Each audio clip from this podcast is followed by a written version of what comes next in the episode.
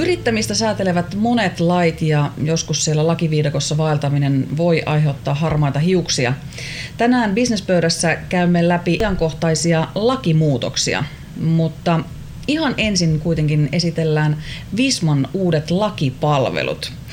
Tervetuloa bisnespöytään Visma Legalin lakiasianjohtaja Samuli Tuomikoski. Kiitoksia. Teillä on tosissaankin ihan uusi palvelu äh, nyt vastikään perustettu. Mitä äh, tämä lakiosasto, mitä se tarjoaa, minkälaisia palveluita? Joo, siis tosiaan Visma-konsernissahan me ollaan täysin uusi. Tai no sanotaan, että tässä vaiheessa puolisentoista vuotta vanha palvelu. Tausta meillä on totta kai paljon pidempi vuodelta 1993 silloinen lakiesen toimisto Pappilait Penkkala, josta sitten tuli Pappila Penkkala Group, jonka Visma osti, jonka jälkeen yrityksestä tuli Visma PPG, joka taas tänä vuonna fuusioitui Visma Dueton kanssa, josta meille tuli lisää juristeja, jonka jälkeen päädyttiin siihen, että nyt on aika lähteä tekemään omalla nimellä, eli olemme Visma Legal. Meillä on noin 20 juristia Turussa ja Helsingissä. Ollaan osa yrityspalvelutalo Visma PPG ja sitä kautta Visma-konsernia. Ja äh, palvelut pääasiassa keskittyvät siis yrittäjille vai? Kyllä, siis meidän tyypillisin asiakashan on PK-yrittäjä, joka työllistää jonkin verran työntekijöitä. Toki siis täytyy muistaa, että meidän pienimmät asiakkaathan on toiminimiyrittäjiä, yksinyrittäjiä, jopa siis yksityishenkilöitäkin ja yrittäjäkin hän on pohjimmiltaan myös yksityishenkilö, eli sitäkin kautta meidän suurimmat asiakkaat on pörssiyhtiöitä, mutta jos taas mietitään, mikä se meidän tyypillisin asiakas on, niin se on nimenomaan tämmöinen sanotaan kahdesta 15 miljoonaa euroa vuodessa vaihtava suomalainen PK-firma.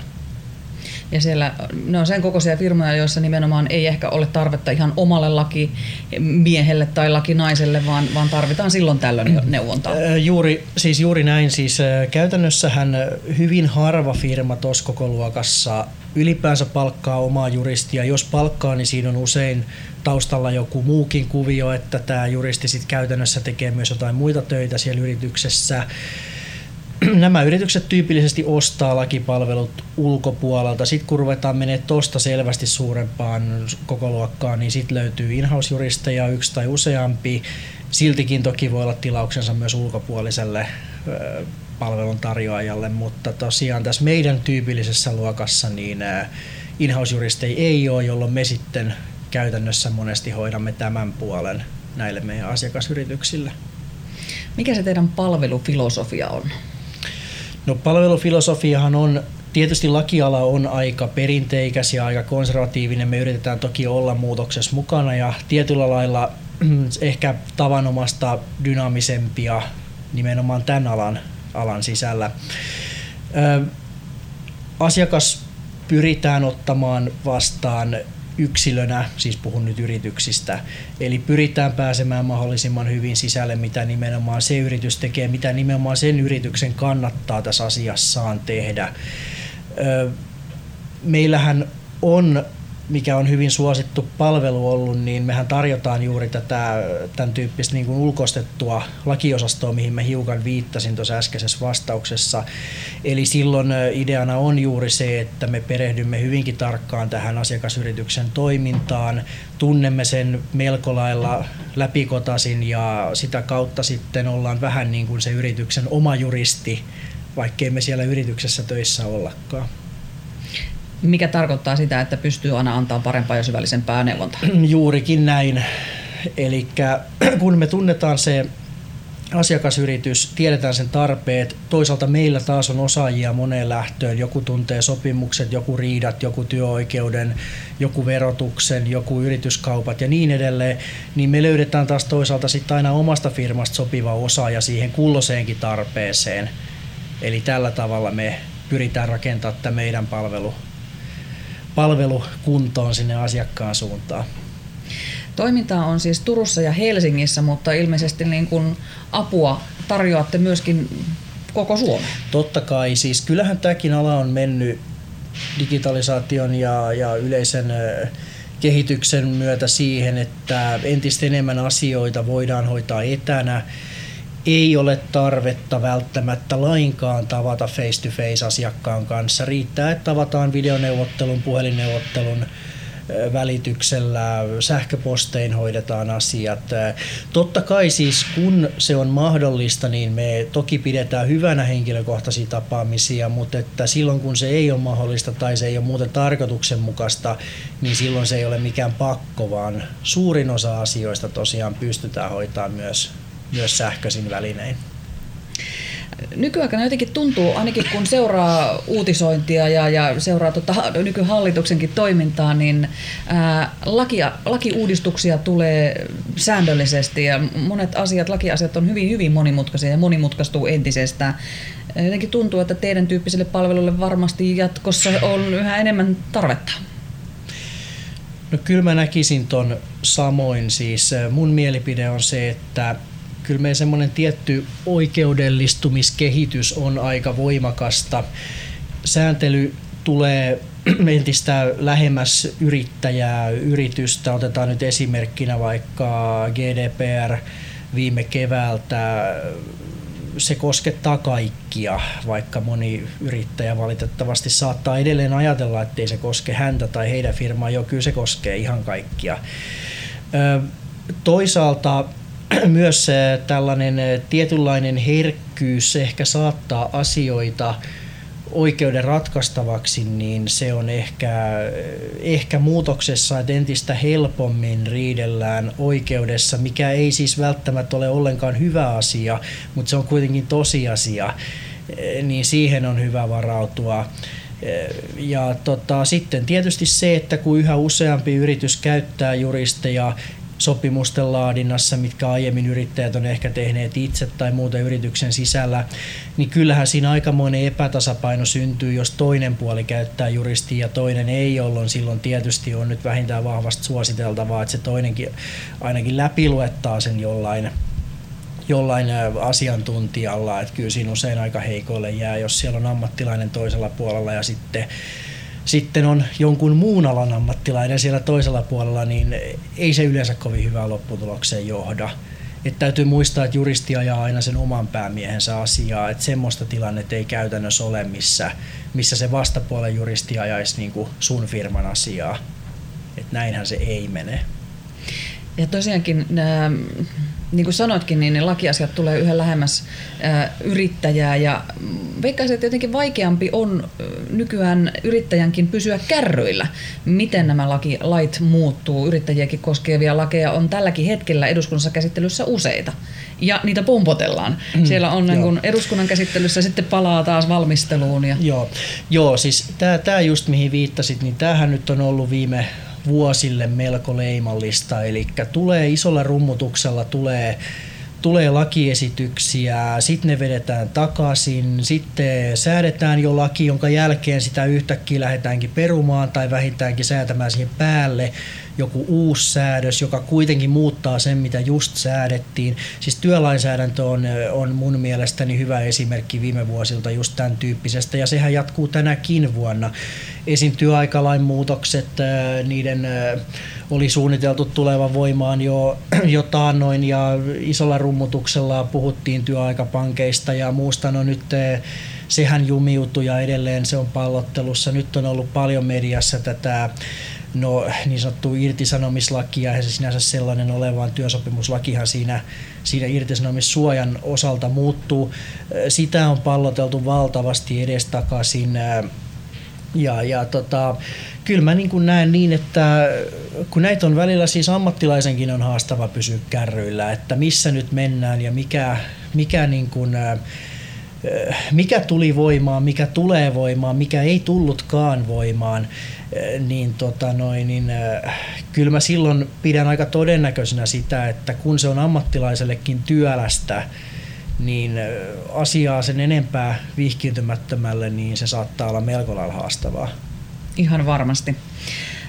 Käydään sitten läpi jotakin yrittäjien arkeen ehkä eniten vaikuttavia jo voimaan tulleita tänä mm. vuonna ja sitten tulossa olevia lakimuutoksia. Eli mainitsikin tuossa jo GDPRn, keväällä uutisoitiin siitä hyvin paljon. Mm. Joo, se nyt varmasti on suurin ehkä vuosikausi, mitä on, mitä on tullut. Eli Eli tosiaan ankarasti sanktioitua lainsäädäntöä, kaikkia velvoittavaa, tulkinnanvaraista, totta kai vasta tuleva viranomaiskäytäntö, oikeuskäytäntöhän sen tulee lopulta määrittämään, mikä oli, mikä oli riittävää, miten, miten tuli, tuli tota noin, henkilötietoja käsiteltyä oikein, säilytettyä oikein. Siis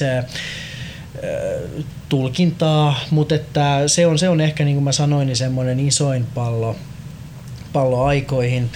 Sitten tämmöistä muuta, mikä toki monen yrityksen elämään saattaa vaikuttaa. Meillä tuli liikesalaisuus salaisuussääntelyyn muutoksia, eli mahdollisuus ajaa, ajaa niin sanottuna siviili, siviiliprosessina läpi, läpi liikesalaisuuksien mahdolliseen väärinkäyttöön liittyviä tapauksia. Aiemminhan nämä on pääsääntöisesti tarvinnut mennä mennä syyttäjäviranomaisen kautta rikosasioina, niin nyt on sitten tämä siviilipolku polku tehty helpommin mahdolliseksi. Sitten tietysti näistä, mitä on, on nyt vireillä, niin, niin ja sitten oli toki tämä, tämä, no se on siis vireillä oleva, niin tietysti tämä tota noin, niin, tämä työaikalainsäädännön muutokset, mutta sitten näistä muista vireillä olevista, niin nimenomaan tämä työsopimuslain irtisanomissuojan muuttaminen näissä henkilöperusteisissa irtisanomisissa. Eli jos se nyt menisi sen suuntaisena läpi kuin mitä sitä nyt on kaavailtu, eli siinä otettaisiin, kun arvioidaan tätä niin sanottua asiallista ja painavaa syytä, niin otettaisiin tässä kokonaisarviossa huomioon tämä työnantajan työllistämien työntekijöiden lukumäärä sekä sitten nämä työnantajan ja työntekijän olosuhteet kokonaisuudessaan, siis niin kuin huomataan, tämä kirjaushan on hyvin ympäri pyöreä tavallaan. Tiedetään toki, mitä sillä varmasti haetaan, ja äh, varmasti sillä tulee olemaan vaikutusta, mutta varmasti se tulee poikimaan taas aika liudan uusia oikeudenkäyntejä, kun sitä sitten loppujen lopuksi tuomioistuimissa linjataan, että mitä tämä nyt tämä kokonaisarviointi sitten oikeasti tarkoitti jos se siis tulee ylipäänsä voimaan. Siihen liittyy myös karenssiajan lyhentäminen 60 päivään, eli se olisi taas helpotus työntekijäpuolelle, jos sit joutuu tällaisen henkilöperusteisen irtisanomisen kohteeksi. No sitten muita isoja muutoksia, en käsittele tulorekisteriä sen, sen laajemmin tässä, mutta sehän tulee ensimmäinen ensimmäistä aikaan saa totta kai uusia velvoitteita työnantajille. Ja sitten on tietysti hyvin mielenkiintoisena, joskin vielä täysin keskeneräisenä, niin tämä osakeyhtiö muotoisen toiminnan tulolähdejaon poistaminen, eli verotuksellinen kysymys, josko voitaisiin siirtyä sitten siihen, että kaikki kaikki tota noin, niin, tai pääsääntöisesti kaikki tulo olisikin sitten elinkeinoverolain alaista, eli tämä TVL poistuisi. No se jää nähtäväksi, miten täällä käy, mutta jos se tulee, niin sillä kyllä tulee olemaan merkitystä ja tietysti taas verosuunnittelulle tarvetta sit siinä vaiheessa. Mitä se käytännössä tarkoittaa, jos tätä yksinkertaistetaan?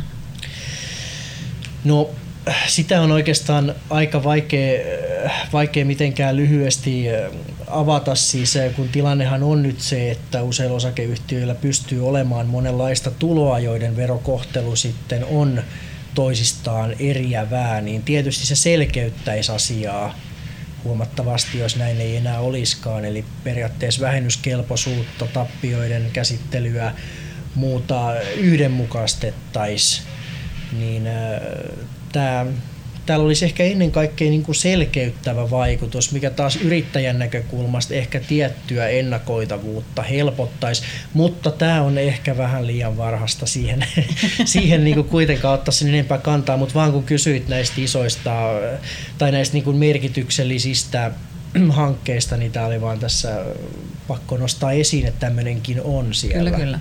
Joo. Käydään vähän syvällisemmin noita läpi. Öm, se GDPR eli tietosuojalaki, se tuli toukokuussa voimaan ja monet monet yritykset hoitivat hommansa jo silloin keväällä valmiiksi. Eli, mm. eli tehtiin ne rekisterit, henkilörekisterit sellaisiksi niin kuin laki määrää. Mm. Uskotko, että Suomesta löytyy vielä yrityksiä, joilla on tekemistä tämän asian suhteen? No, eihän näin saisi olla, mutta kyllä nyt villiveikkaus, että aivan varmasti löytyy ja paljon. Ja valitettavasti niin mä, kuten mä vähän tuossa aikaisemmin viittasinkin, niin mä pahoin pelkään, että meillä on edelleen myös paljon yrityksiä, jotka jostain syystä ajattelee, ettei tämä edelleenkään koske heitä. Eli, eli ehkä siinä on myös tämmöinen ajatus, että henkilötieto on jotenkin niin monimutkainen käsite, etteihän meillä nyt sellaisia meidän firmassa ole. Mutta niin kauan kun on asiakkaita tai asiakkaidenkin palveluksessa työskentelee ihmisiä ja on edes ihmisten nimiä, niin kyllähän silloin on henkilötietoja. Eli onko asiat sitten laitettu asetuksen määräämään muotoon, niin se on tietysti jokaisen yrittäjän hyvä sitten tykönään sitä tarkastella ja ei vieläkään toki siis myöhäistä ole, että jos tämä nyt on jäänyt jotenkin epäselväksi, niin kyllä siihen vieläkin mieluummin kannattaa tarttua kuin jättää tarttumatta, kun se on kuitenkin pakollista. Niin, se on pakollista ja siellä on siellä laissa myöskin kirjattu sanktioita, jos on. tätä asiaa ei hyödä kuntoon. Onko vielä ollut käsittelyssä tai onko tullut ilmi? Ovatko mm. viranomaiset se, alkaneet jo seuraamaan, että onko tätä lakia noudatettu vai? No kyllä meidän käsitys on se, että kyllä sitä siis, toki sitä seurataan, mutta Suomessa ollaan ehkä hiukan enemmän käytetty semmoista ehkä malttia ja tiettyä maalaisjärkeäkin tässä, että Ruotsin puolellahan on jo ensimmäiset oikeuden okay. tulossa mahdollisesti tähän liittyen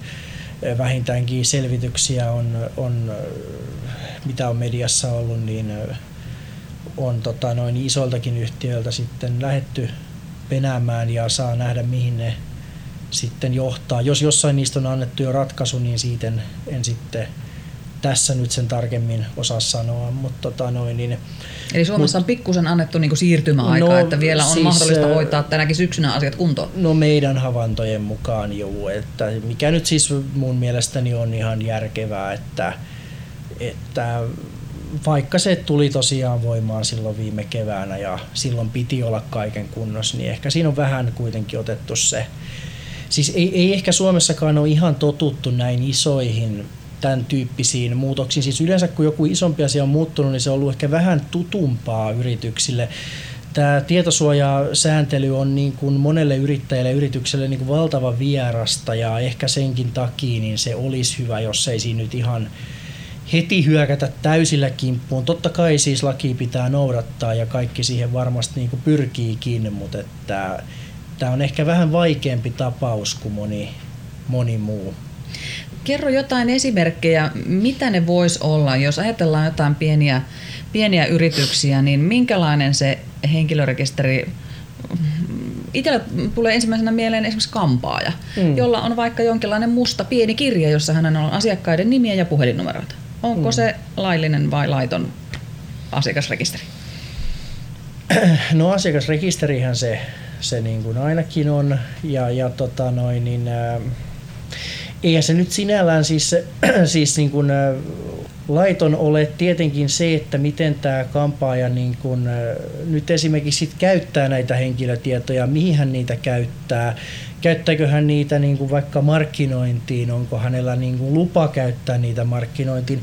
Nämä on ehkä niitä kysymyksiä, mitä siinä on syytä, syytä enemmän arvioida. Ihan sinällään siis ei, ei se sinällään se muoto yksin ole niin kuin ratkaiseva. Siitäkin saattaa, ihan hyvä kun kysyit, koska siitäkin saattaa olla niin kuin väärin käsityksiä. Ei se tarvi olla mikään hirveä high-tech, vaan kyllä se voi olla niin kuin hyvinkin perinteinen, mutta et kyse on lähinnä siitä, että et kun siis, jos mietitään, että mihin tällä sääntelyllä pyritään, niin sillä pyritään ehkä ehkäisemään semmoista niin kuin henkilötietojen hallitsematonta leviämistä ja siirtymistä toimijalta toiselle. Totta kai siinä on taustalla paljon toiminteet, mitä nämä, nämä tota, suuret nettijätit tekee, eli tavallaan ihmisiä profiloidaan äärimmäisen tarkkaan ihmisistä tiedetään valtavasti asioita. Ihmiset hyvin varomattomasti antaa itsestään hyvinkin luottamuksellisia tietoja ehkä luulen, ettei ne ole päätyneet mihinkään. Totta kai ne on päätyneet hyödynnettäväksi.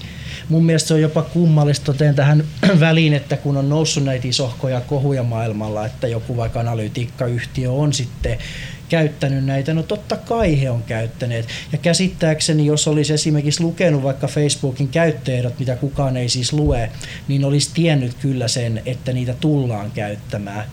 Eli ei, ei, tavallaan siis maailmahan on ollut jo vuosikaudet sellainen, että ihmisistä kerätään valtavia määriä tietoa, mutta sitä on myös todellakin hyvin surutta pistetty eteenpäin. Ja sehän on äärimmäisen arvokas kauppatavara ollut. Kyllä. Niin nyt ehkä se, että tällä sääntelyllä pyritään luomaan niin kuin pelisäännöt tähän. Kyllähän se edelleenkin on siis mahdollista, mutta nyt on edes jotain pelisääntöjä. Se on ihan hyvä, että vähän, vähän säädellään. Mm. Miten sitten tämä uusi liikesalaisuuslaki, mikä asia siinä niin kuin muuttui, mikä vaikuttaa yrittäjän arkeen? No siinä on ehkä, ehkä isoin, isoin tota noin, niin, parannus on just tämä, että on helpompi, helpompi niin kuin ilman poliisia tai syyttäjäviranomaisia niin saada suojaa ja oikeuden kautta suojaa näille omille liikesalaisuuksille. Ja nimenomaan siis totta kai niissä tilanteissa, missä on käsillä tämmöinen epäilty liikesalaisuuden loukkaustilanne, eli kun, kun epäillään, että joku käyttää niitä sinun firman liikesalaisuudeksi luokiteltavia tietoja väärin, niin sitten voidaan lähteä hakemaan kieltoja ja, ja erityyppisiä hyvityksiä ja sanktioita näin niin, kuin niin sanotusti siviili, siviiliriitana. Eihän se toki sitä poista, siellä voi silti olla rikos. Siis meillähän on rikoslaissa yrityssalaisuuden väärinkäyttöä ja, ja, ja vastaavaa tota, no, niin löytyy sieltä, mutta että rikosprosessi on kuitenkin aina se on melko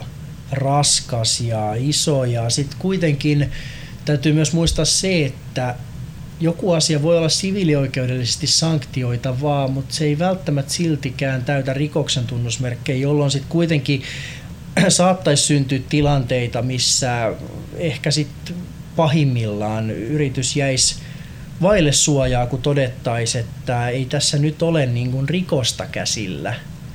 Niin ehkä tämä on se, mm, mikä siellä, siellä niin kuin niin kuin tota, nyt sitten näitä liikesalaisuuksia omaavan yrityksen näkökulmasta helpottuu, että on, tätä, on enemmän tätä niin kuin vaihtoehtoista kiinpolkua, mitä kulkee. Niin onko tämä nyt sellainen laki, missä pikkusen sitä byrokratiaa helpotetaan?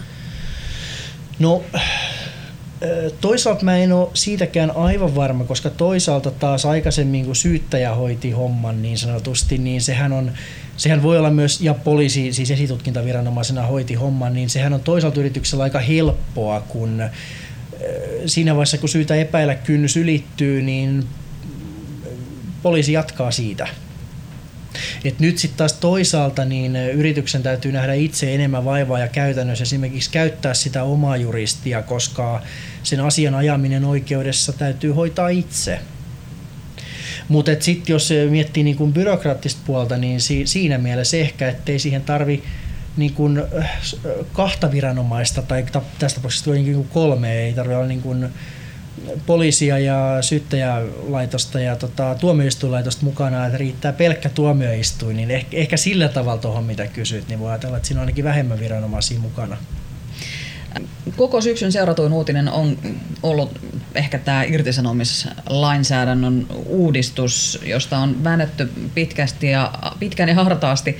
Ähm, se on edelleen eduskunnan käsittelyssä ja mitä viimeisimpiä uutisia on seurattu, niin ihan kauheasti siihen ei ole loppujen lopuksi tulossa muutosta. Hmm. Ilmeisesti. No, no sanotaan näin, että ainakin verrattuna niihin vaihtoehtoihin ja niihin esityksiin, mitä tuossa tosiaan, kuten sanoit, niin pitkin, pitkin tota syksyä on pyörinyt, niin eh, niihin verrattuna muutokset jää mun mielestäni melko vähäisiksi. Että sieltähän nyt alun perihän lakiin kaavaltiin tätä kymmenen hengen rajaa ja no sitä mä kyllä näin taas omana mielipiteenä mä pidin sitä kyllä alusta asti aika hölmönä siis, että miksi kymmenen, entä jos työllistää 11? ei se olennaisesti muuta sitä yrityksen niin kuin, luonnetta, onko sillä 10, 11 vai 12 työntekijää. Se onko sillä 10 vai 50, niin siinä on eroa. Tai 10 tai 100 tai 1000. Koska jos nyt ajatellaan sitä, että mikä on tällaisen yhden työntekijän merkitys yrityksessä, joka työllistää muutaman työntekijän, niin voidaanhan sitä pitää melko selvänä, että se on aika lailla suurempi kuin sellaisessa yrityksessä, missä on vaikka kymmeniä tai satoja työntekijöitä. Toki silloinkin yksi voi saada vahinkoa aikaan ja harmia aikaan, mutta se tietyllä lailla häviää sinne massaan. Sen asian käsittely on ehkä helpompaa, se ei horjuta sen yksittäisen yrityksen toimintaa niin paljon – Eli ehkä siksi tämä, tämä nyt hallituksen esittämä kirjausmuoto lakiin, eli tavallaan otettaisiin tässä kokonaisarvioinnissa huomioon tämä nimenomaan tämä työnantajan palveluksessa olevien työntekijöiden lukumäärä, kertomatta sen tarkemmin, että miten se otetaan huomioon ja mikä lukumäärä on, on merkittävä. Totta kai sitten aina hallituksen esityksen perusteluista voidaan, voidaan tota, lukea, mitä täällä on haettu ja se nyt pitkälti tässä vaiheessa voidaan ajatella, että se tiedetäänkin, mitä tällä haetaan. Mutta että tietyllä tämmöinen vähän avoin kirjaus, niin muuttaako se asiaa ratkaisevasti suuntaan tai toiseen, niin no niin kuin mä totesin tuossa, niin ainakin oikeusriitojen määrää se todennäköisesti lisää jollain aikavälillä, mutta kyllä mä näen siis näin, että työllistävän yrityksen kannalta tämä on positiivinen muutos. Eihän siis, eihän tuossa lähtökohtaisesti aika harva yritys, tai mä en itse asiassa usko, että yksikään yritys palkkaisi työntekijöitä sillä ajatuksella, että mä haluan irtisanoa tämän työntekijän. Eihän siinä ole siis lähtökohtaisesti mitään järkeä. Siis kyllähän yritykset hakee kasvua, ne hakee toiminnan vakautta, ne hakee parempaa asiakaspalvelua, parempaa ekspertiisiä, tuotekehitysosaamista, kun ne palkkaa uusia työntekijöitä. Eli mun mielestäni ehkä se, no tämä on, tää on enemmän tämmöinen näkemyksellinen kannanotto, mutta että tuskinpa toi laki nyt ainakaan siihen johtaa, että ruvetaan – huvikseen palkkailemaan ja ajatellaan, että näitä on sitten helppo niin kuin irtisanoa.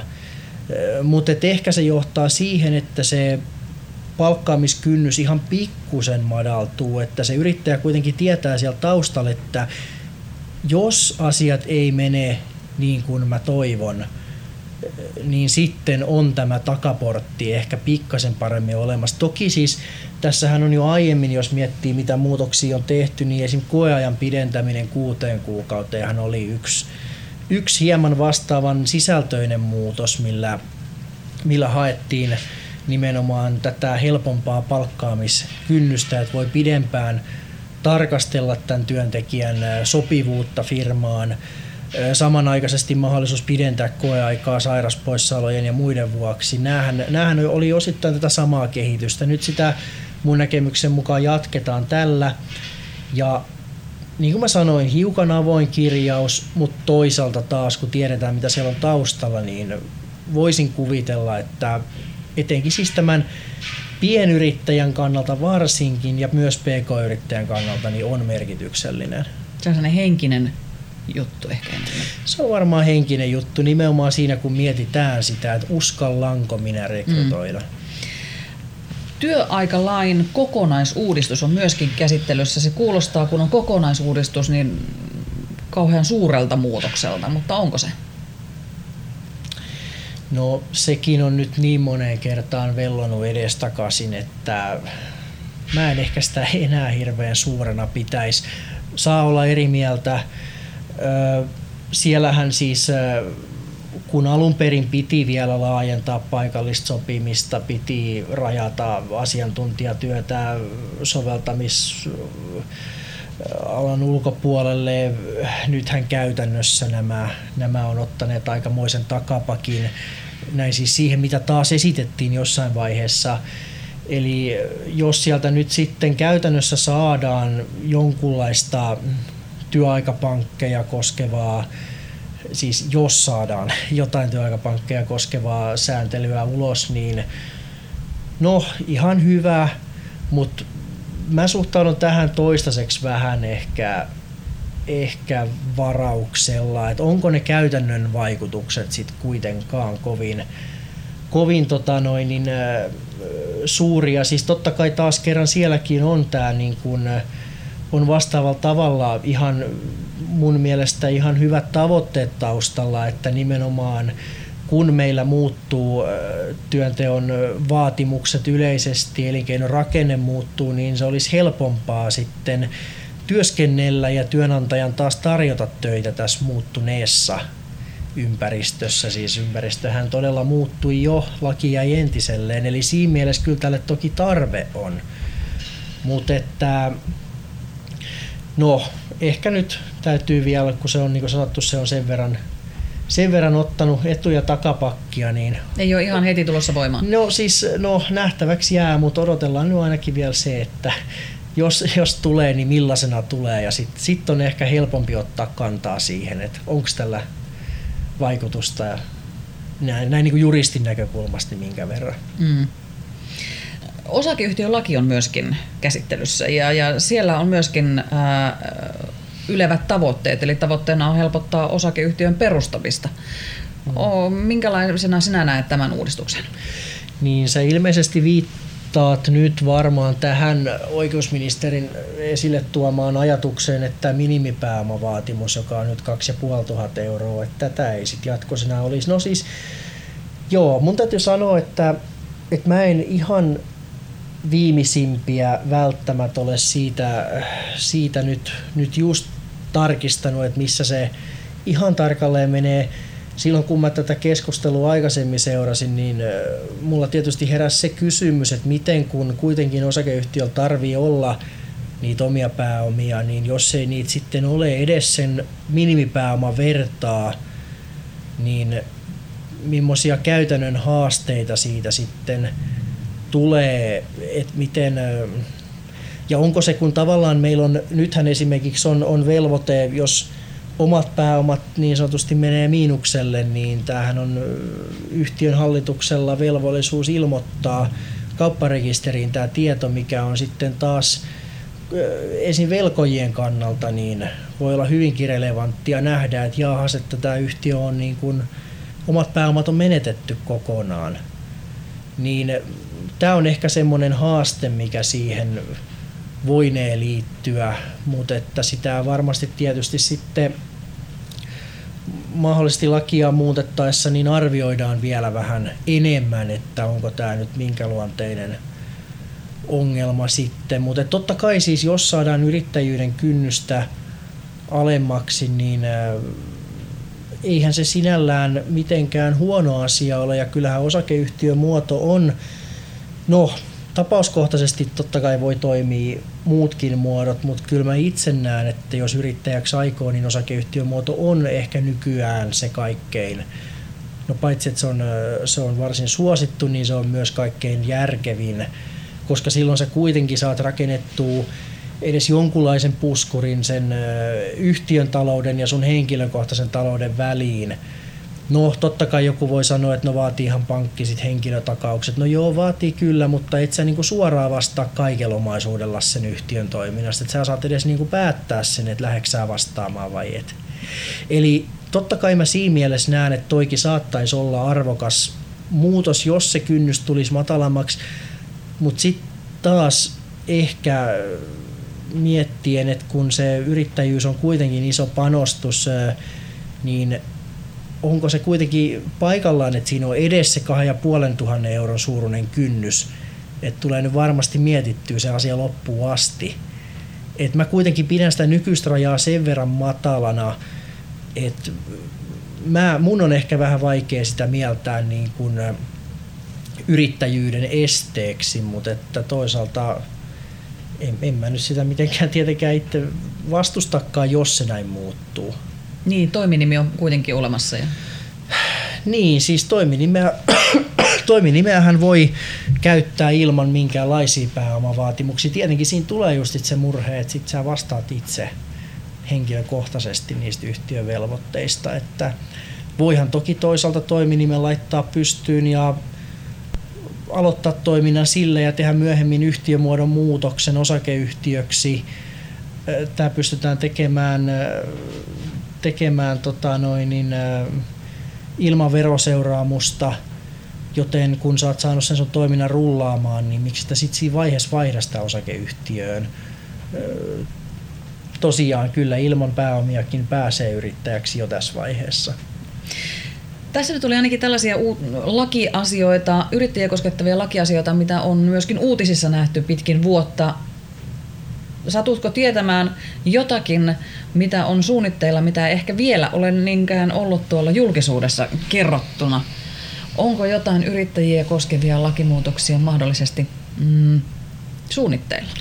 No kyllä mun täytyy sen verran hattua suomalaisella medialla nostaa, että kyllä ne yleensä siellä julkisuudessa on, jos niitä suunnitellaan. että mulla ei nyt ainakaan tässä sitten ole mitään salaisuuksia, mitä, mitä voisin niin kuin paljastaa, mitä ei, ei joku olisi jo jostain todennäköisesti pystynyt lukemaan. Et siinä mielessä niin tämä on ihan, mikä on taas ihan näin tietynlaisen oikeusvarmuuden kannaltakin ihan hyvä, että asiat on ajoissa keskustelussa. Että se, Tulee kaikki se, puolet käsiteltyä. Niin. Kyllä. No, jos mikä tahansa lakiasia mietityttää, esimerkiksi edellä puhutuista tai, tai on jotain muuta yrityksellänsä tällaisiin asioihin liittyviin, niin teihin varmaan voi ottaa yhteyttä. Totta kai, ja mielellään. Kyllähän me neuvotaan kaikissa mahdollisissa asioissa, mitkä yrittäjää mietityttää, askarruttaa. Totta kai myös, jos on yksityispuolen asioita, niin niin kuin totesin alussa, niin niissä, niissä myös. Ja meidäthän löytää tuolta visma.fi nettisivujen alta, sieltä lakipalvelut Visma Legal. Siellä on meidän suorat yhteystiedot. Munhun itseeni sopii olla yhteydessä suoraan. Meihin kehen tahansa sopii olla yhteydessä. Pidetään se kynnys matalalla mielellään, että jutellaan ja mietitään, mitä asioille kannattaisi tehdä. Kiitoksia Samuli Tuomikoski. Kiitos.